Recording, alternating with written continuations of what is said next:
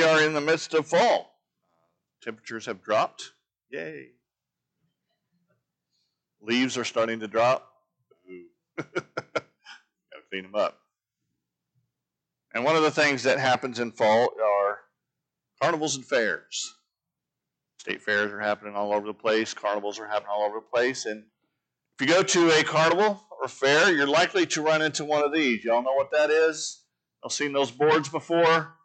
Where you got the board there and it's got some caricature, some character there, and uh, you're supposed to put your face in the hole that's there, and, and you snap the picture, right? And why do we do that? Because it's silly. It's funny. Okay, the face doesn't match what's there on the board. The head doesn't match the body. Today, as we talk about the church, we have a reality in place where Jesus is the head and we are the body. And one of the things we have to ask ourselves is it a reality where the head doesn't match the body? That is the subject of scorn and ridicule and laughter? Or do we so connect with our head that it's a reality, it's a picture, a vision, awesome, power, expression of who He is? Do we match Him in our existence, in our desires, in our directions? The reality of the church is that we are very much an, an aspect of doctrine, and that's something that's largely been ignored. The official term for it is called ecclesiology. But what has happened, especially over the last couple decades, in my opinion, is that ecclesiology has gone out the window. We no longer have a doctrine, a belief, a, a biblical basis for what we call the church church has become more of a time to get together and express ourselves or to be entertained or some other reality that falls far short of what God's word says about his church. Turn with me, if you will, to Matthew chapter 16. And we're going to be looking at a passage this morning that's, that's well known to you. You've heard it many, many times before. But it's an important passage because it's one of only two times in all the Gospels where Jesus uses the word church. He uses it here in Matthew 16. He uses it again in Matthew 18 when he's talking about discipline. But we have to imagine that if Jesus uses the word church, if Jesus talks about the entity that we are, but that's probably something we ought to pay very careful and close attention to. What does he desire for us? What, how does he describe us? How does he understand his church? So the setting is simply Jesus is traveling around the area of Galilee with his disciples and he's gone into the area that's known as the Decapolis. It's an area that is more Gentile than Jewish in nature. It's a part of the, the, the Sea of Galilee that would be the what you'd call the, the, the eastern coast, the eastern side of it. There were several towns in, in this area that were, again, they were housed by Romans and Greeks and the like. So it was very different there's a part that of uh, Judea that Jews really didn't like to travel to because it just stood out of how different it is. And so as they enter into this area, it's called Caesarea Philippi. Jesus begins with a question. When Jesus came to the region of Caesarea Philippi, he asked his disciples, Who do people say that the Son of Man is? And they replied, Some say John the Baptist, others Elijah, still others Jeremiah or one of the prophets. But you, he asked them, who do you say that I am? Simon Peter answered, You are the Messiah, the Christ, the Son of the living God. Jesus responded, Blessed are you, Simon, son of Jonah, because flesh and blood did not reveal this to you, but my Father in heaven. And I also say to you that you are Peter, and on this rock I will build my church, and the gates of Hades will not overpower it. I will give you the keys of the kingdom of heaven, and whatever you bind on earth will have been bound in heaven and whatever you loose on earth will have been loosed in heaven.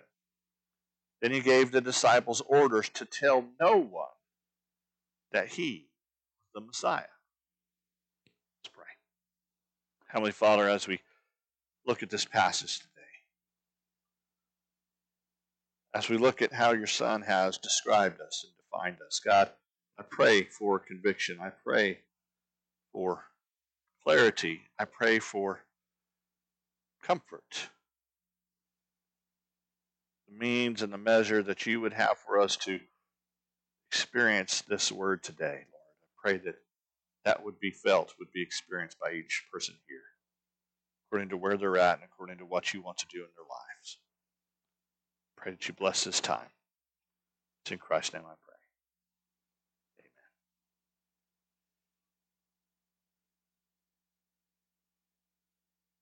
So, what is the church? How does Jesus understand who we are and what we are to be and how we are to function and relate and live? Well, as was pointed out to me in Sunday school this morning, the church is not the building, the church is the people. And if it is the people, then there are certain things that we come to understand about ourselves as a part of that. The first thing we need to understand is that the church are those who are appropriately who appropriately relate to Jesus. Church is first and foremost a relational concept. And notice how the passage starts here. The passage starts here with what? A lot of wrong conceptions about who Jesus was, about who Jesus is. And things haven't changed. In the world that we live in today, people are confused about the identity of Jesus. Not because he hasn't been clear, not because we haven't been clear necessarily, but because it is human nature to twist and to distort and to mess up God's revelation of himself. It goes back to the garden, where you had that whole conversation between the serpent and, and, and Eve take place. You have the serpent obviously mischaracterizing God, saying he's somebody who can't be trusted. But you also have Eve in that in that very conversation before the fall has taken place. She has mischaracterized God when she says, What? He has told us we can eat some of the food, but of this tree in the middle of the garden we're not to eat nor touch it. And there's two distortions of God's nature there in her response. The first is that he just said you can eat some of the food. That's not what he said at all. You go back earlier into the passage and, and read what God's word, what, what God's words were, what God's instructions were to the man and the woman there. He says, What? I want you to eat freely. I want you to eat abundantly. I want you to enjoy this environment. I've given it all for you to eat. Dig in. You people who are cooks, you, you, you know the feeling. You, you, you prepare this great meal, this big meal, this feast, the sumptuous reality. You place it in front of somebody and they say, mm, I'm really not that hungry. They don't really understand the relationship of what you've done to what they're experiencing. They, they have distorted it. They have undervalued it. That's what Eve did. She undervalued the gift that God had given them right there in that moment.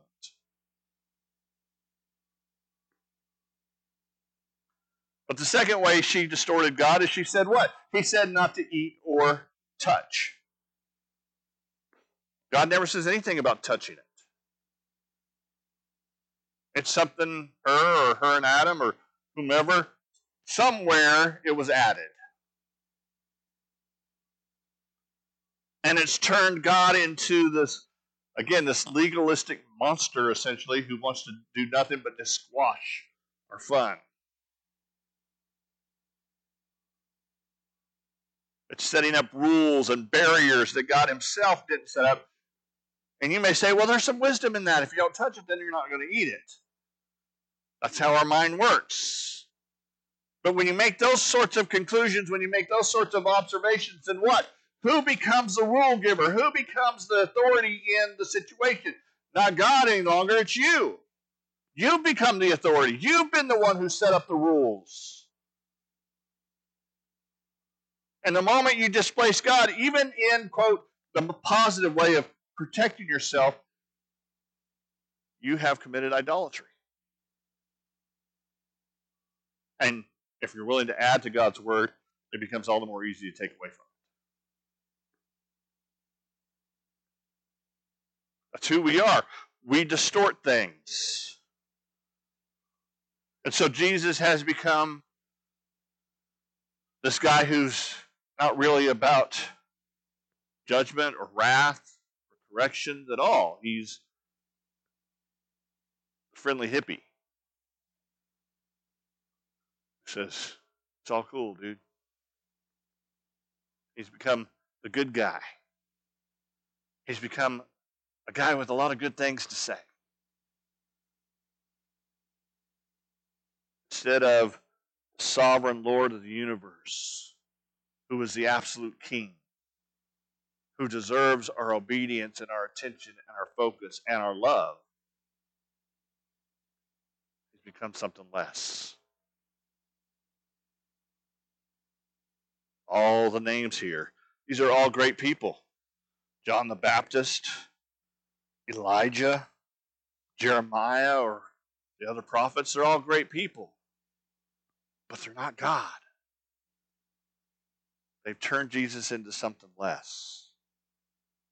And whenever a church or an individual within the church takes it upon themselves to lessen God, then they are not being the church because they are not appropriately relating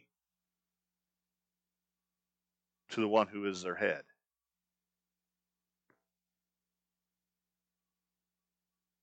Jesus puts it forward here, makes it very clear here what the crux of the matter is. Who do you say I am? Yeah, those people are going to get it wrong.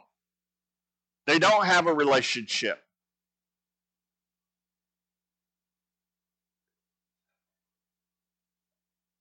when I am worried about how I've presented myself in a situation or how I have communicated, related to some situation or some circumstance. Maybe I've heard from somebody that I'm unapproachable or something like that. I have to take into account that those people probably don't know me.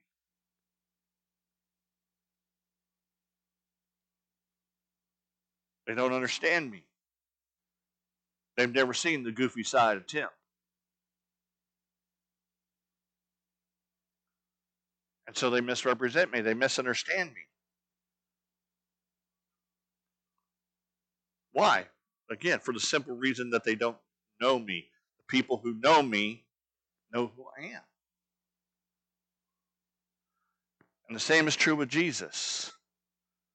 The people who are out there who are out there in the world who are mischaracterizing they're mischaracterizing because they don't know him. They haven't spent time with him. They haven't seen his judgment. And they really haven't seen his grace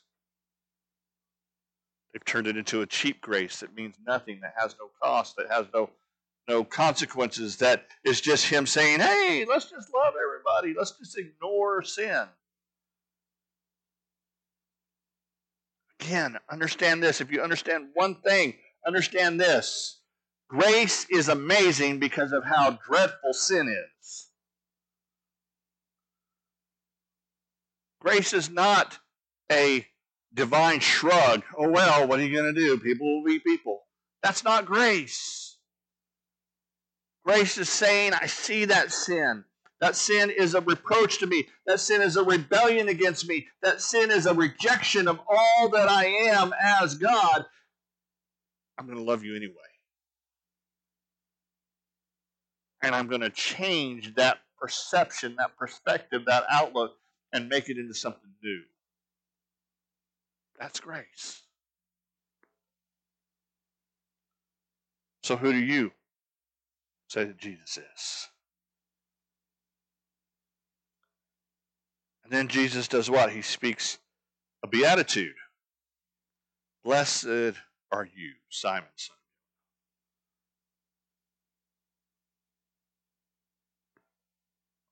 We all know the Beatitudes from the Sermon on the Mount. What are they? A beatitude is a blessing that's pronounced because of something somebody has done or something somebody will do. There is a connection between the blessing and the activity. And it's trying to teach and instruct a way of life, a way of thinking, a way of approaching reality.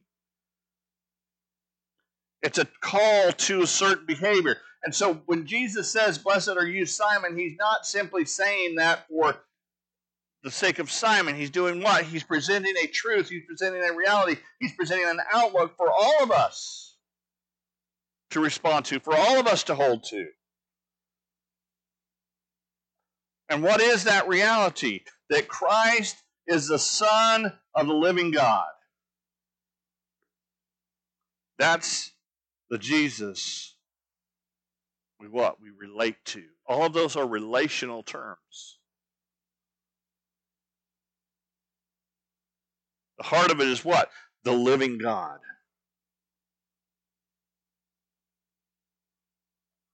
The reality of the situation is as they're standing there in Caesarea Philippi, known to the Romans as Paneas or Banias. Why was it called that? Because it was named after the Roman god Pan. Greek god Pan. Half goat, half man. That was what the name of the city was. And it was a hub of paganism. And as they walked into the city, there would have been idols everywhere. Up on the cliffside, in the streets, there were several temples there. And they're standing there in the midst of this pagan place, looking at all these gods who are what? Not alive, not living. They're stone, they're marble, they're bronze.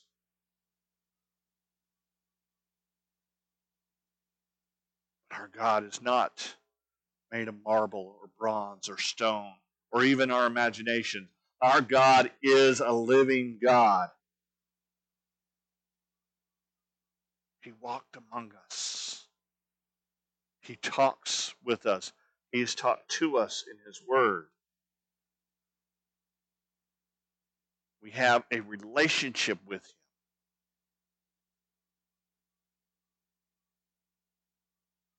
Why is Christianity so different than all the other religions? Because all the other religions are chasing emptiness.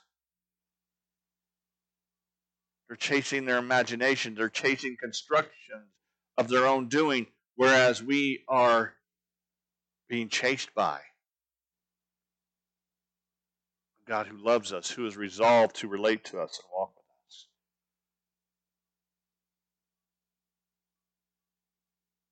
It says here that Jesus is the Son of that living God. And remember, as we've talked about before, in the Hebrew mindset, in Hebrew language, to say something is the son of is to say that by their nature, that's what they are. When Peter says that Jesus is the Son of the living God, he's not simply saying you are descended from him or you're an offshoot of him or anything like that. He's saying you yourself are the living God. That's what the phrase would have meant in their language, in, the, in their idioms, in their ways of thinking. You are the living God, who is also what? The Messiah, the Christ, the one who has come, who is anointed to lead and to direct and to guide and to bring people into a closer relationship with the living God.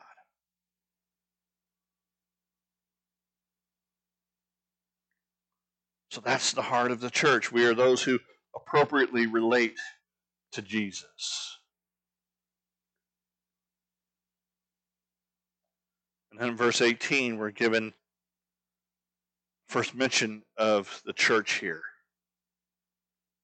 And the word behind it is the word ecclesia, where we get ecclesiology. And what does that word ecclesia mean in the Greek? It means assembly. So the church is an assembly of people that exist by the power of God. When William Tyndale was translating the Bible into English under threat of death from the King of England for doing something so blasphemous as rendering the word in the common tongue. Whenever he came upon the word ecclesia, here in Matthew or in Paul's writings later, he didn't render it church, he rendered it assembly. And the simple reason for that was that the church of that day had come to mean something completely different than what Jesus and God's Word meant by the church. It had become an entity that did not know God. It had become an entity that was self serving and power hungry instead of an entity that was driven by the revelation, the reflection, the, the, the relationship that one is to have with God.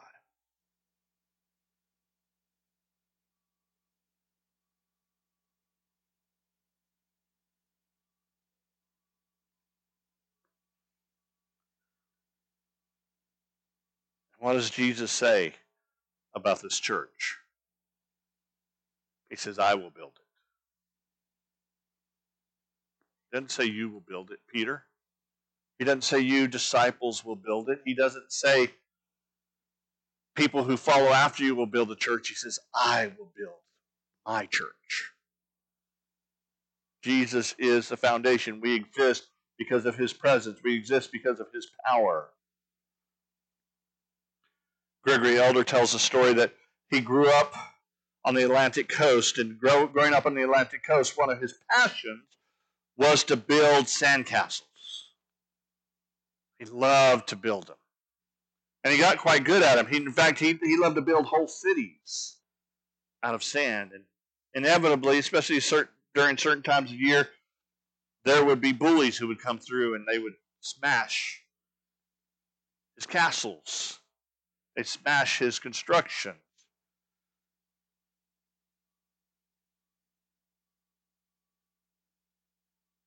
So he developed an idea. He decided that with the next building he built, he was going to put a big stone in the middle of it and build a sandcastle around it. Sure enough, puts a stone in, starts to build a sandcastle. Beautiful creation as always. And here come the bullies. He just steps back out of the way and lets them kick away. Since they're on the beach, they're what? They're barefooted. They kick those stones. And they cried out in pain. They cried out in agony over the reality of kicking something harder than they imagined it being. Many people see the church in grave peril from a variety of dangers secularism, politics, heresies, just plain old sin. They forget that the church is built upon a rock.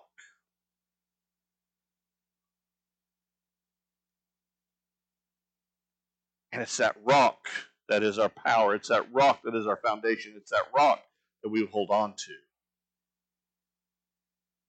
The rock of our relationship with Jesus Christ. And I know there's a, all sorts of struggles here in terms of who exactly Jesus means when he says on this rock.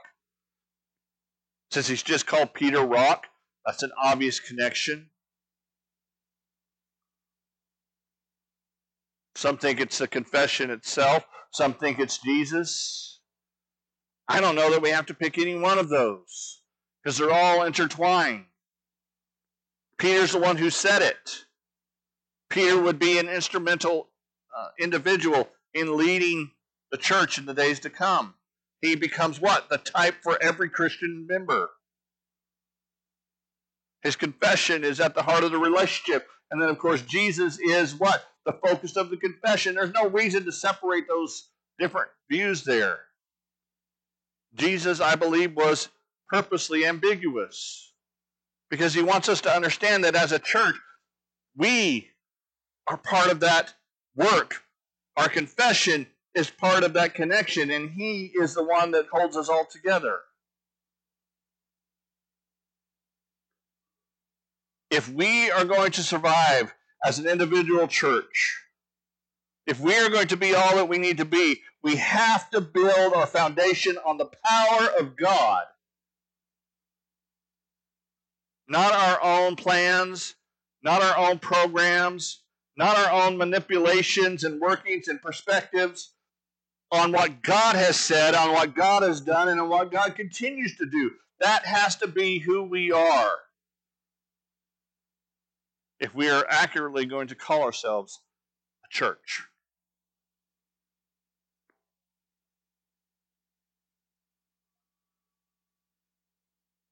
And this goes on to the second part of Jesus' statement there in verse 18 where he reveals that the church is an assembly that persists by the power of God.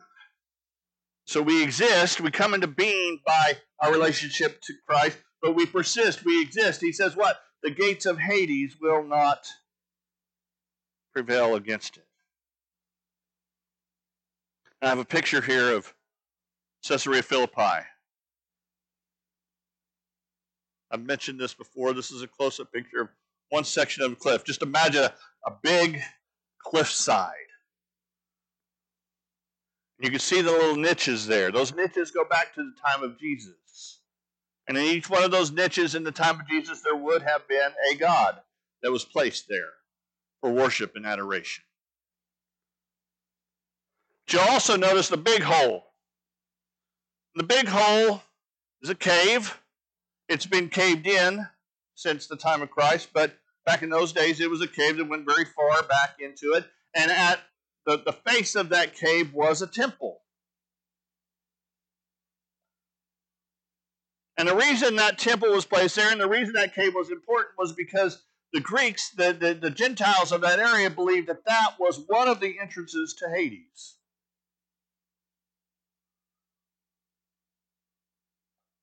They believed this was one of the places where you could gain access to the underworld. And so that's why this site became so significant. So when Jesus says, the gates of Hades shall not prevail against it, he's literally pointing at something that they would have understood as the gates of Hades. He didn't just pull this out of the air. But what is he saying with that statement? Now, part of our, our shaping of our understanding what Jesus is saying here has been shaped by a, a, an unfortunate translation. Because some of our translations have rendered the word here hell. And while there is a relationship there, you need to understand that Jesus purpose, purposely used the terms he used to express different truths. There is a difference between Gehenna and Hades. at least in terms of the emphasis that it's expressing. The emphasis of Gehenna is what? It's punishment. It's the burning. It's the fire that is never quenched. It's what we would traditionally think of in terms of hell. But the emphasis of Hades isn't that. The emphasis of Hades is death. And what is humanity's biggest foe? Throughout the scriptures, the biggest foe of humanity is death. And so what Jesus is saying here is, is that the church, as it relates, as it functions, as it operates, it will persist, it will exist, it will go on. Why? Because death itself cannot overcome it. He's leaning into where he's about to go and what he talks about is his death. He's leaning into the resurrection, something we talked about last week. That, that our ultimate goal, our ultimate hope, our ultimate journey is embedded in the truth of the resurrection. Jesus' resurrection and our future resurrection. Why is that so significant? Because it communicates God's ultimate power and victory over death.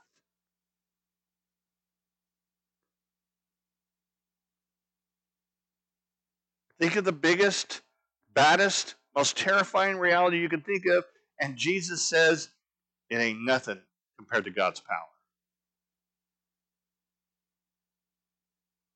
And we as a church get so much into, into squabbles and worries and concerns and other things that we fail to see the power that's available to us. We fail to understand the beauty that God had.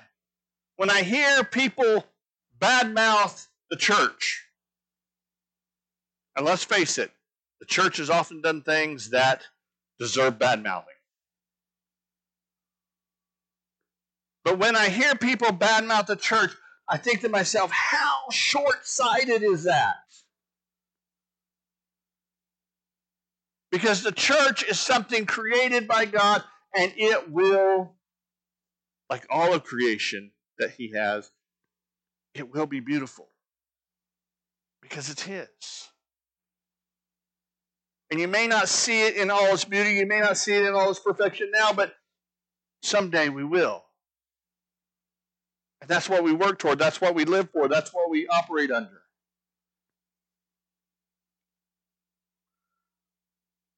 Back in the late 19th century, there was going to be a, an international exposition. And because of this great exposition, this great coming together of people from all over the world, the city that was hosting it commissioned a building a tower.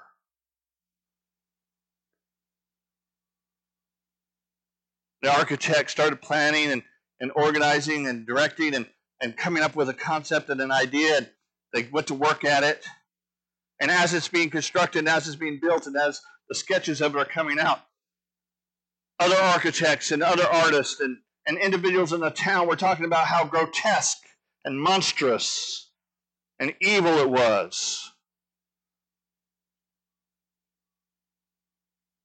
And there were lots of people who wished to destroy it. They wanted it torn down before the exposition, before all the people could see it, before all the people would come and, and see this, this monstrosity that was polluting the views of their beautiful town. We know this tower today as the Eiffel Tower. when it was built, everybody hated it. They wanted it torn down. They saw it as monstrous. They saw it as less than. But Eiffel had a plan. He had a vision. He carried it out. And today, you can't think of Paris without thinking of the Eiffel Tower.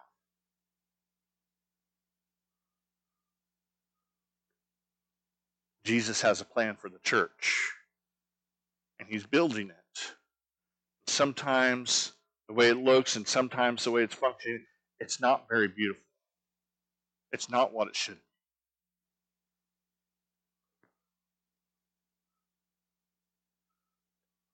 Church It's the instrument, or an instrument, I should say, by which people can know God. And we need to be about the business of living in such a way, of acting in such a way, of functioning in such a way that when people see the church, they see Him. We will persist, we will exist, we will grow as we dwell in, live in, walk in the power of God. And though we might be misunderstood at times, and though we may not be all that we're supposed to be at times, we are headed toward a beautiful destiny. Because why? Because our architect, our head, our creator knows the structure and has a plan for it.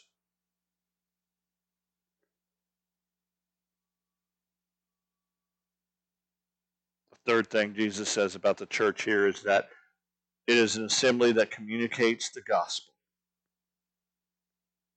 Verse 19 I'll give you the keys of the kingdom. Whatever you bind, be bound. Whatever you loose will be loosed. That's not a benefit, that's a responsibility. Jesus here is not saying to Peter, to the disciples, to us, I'm going to give you this huge benefit. You get the keys. It's a responsibility. You have a task. Share the gospel, communicate the truth. Paul would say it a different way later on. How can they know unless someone speaks? How beautiful are the feet of those who what? Who bring the gospel.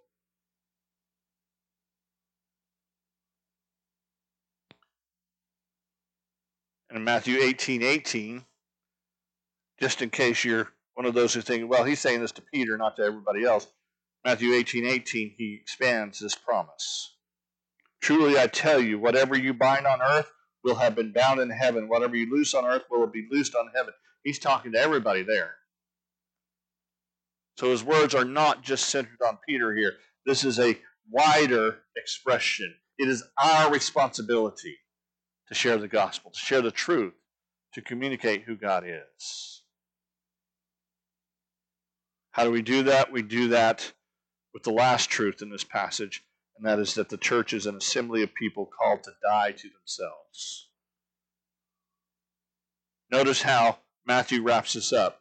Verse 20 Then he gave the disciples orders to tell no one that he was the Messiah. Why?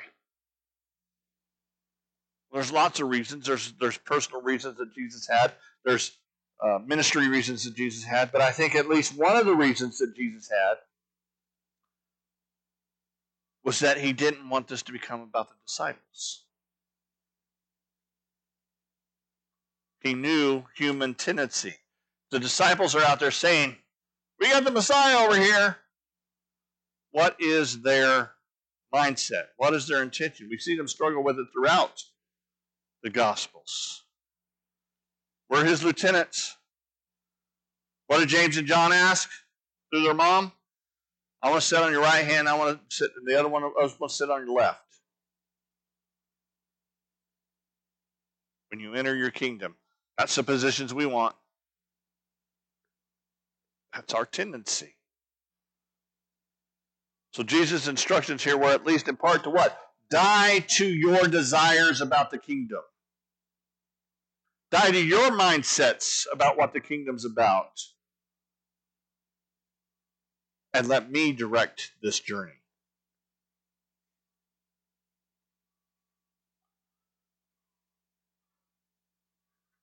One of the unfortunate realities of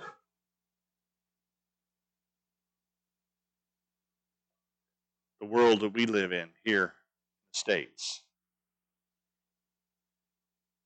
is that the church has become just another institution among many in our culture.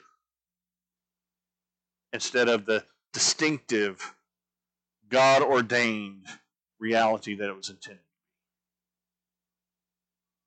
It's become a, a comfortable place that we come or don't come as we feel led. I don't feel like going to church today. Well, then don't go. And we're all okay with that. When Christ ordered us to come together, when His Word instructed us to come together, we become an institution, an entity, a people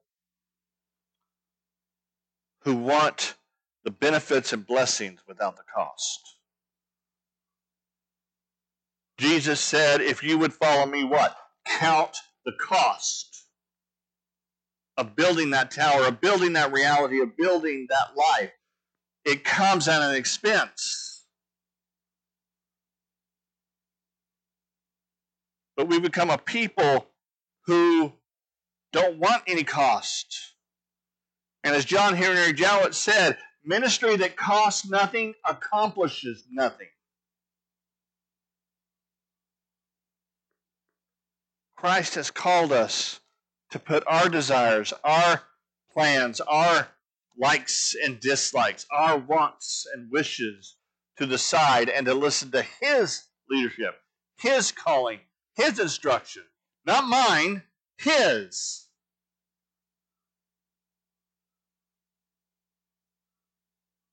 And we do that by digging into His Word by praying to Him on a regular basis, by listening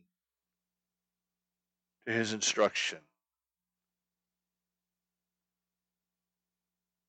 by simply relating to Him, coming to understand better more and more each day who He is.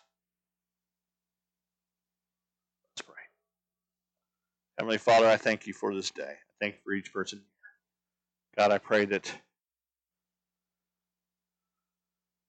Lord, that you've spoken in ways well beyond my capacity here this morning. Lord, I pray firstly if there's anyone here who doesn't know you, doesn't have a relationship with you, that you would draw them, that you have been drawing them, they would respond in faith, they would experience that relationship, that life, that goodness that you are. God, I also pray for myself and for my brothers and sisters here that you would help us to make you our priority, not ourselves, not our programs, not our plans, not even this church, you. And so doing that this church would become what it's intended to be a reflection a body that matches the head. Lord, use this time for your purposes for your glory. In Christ's name.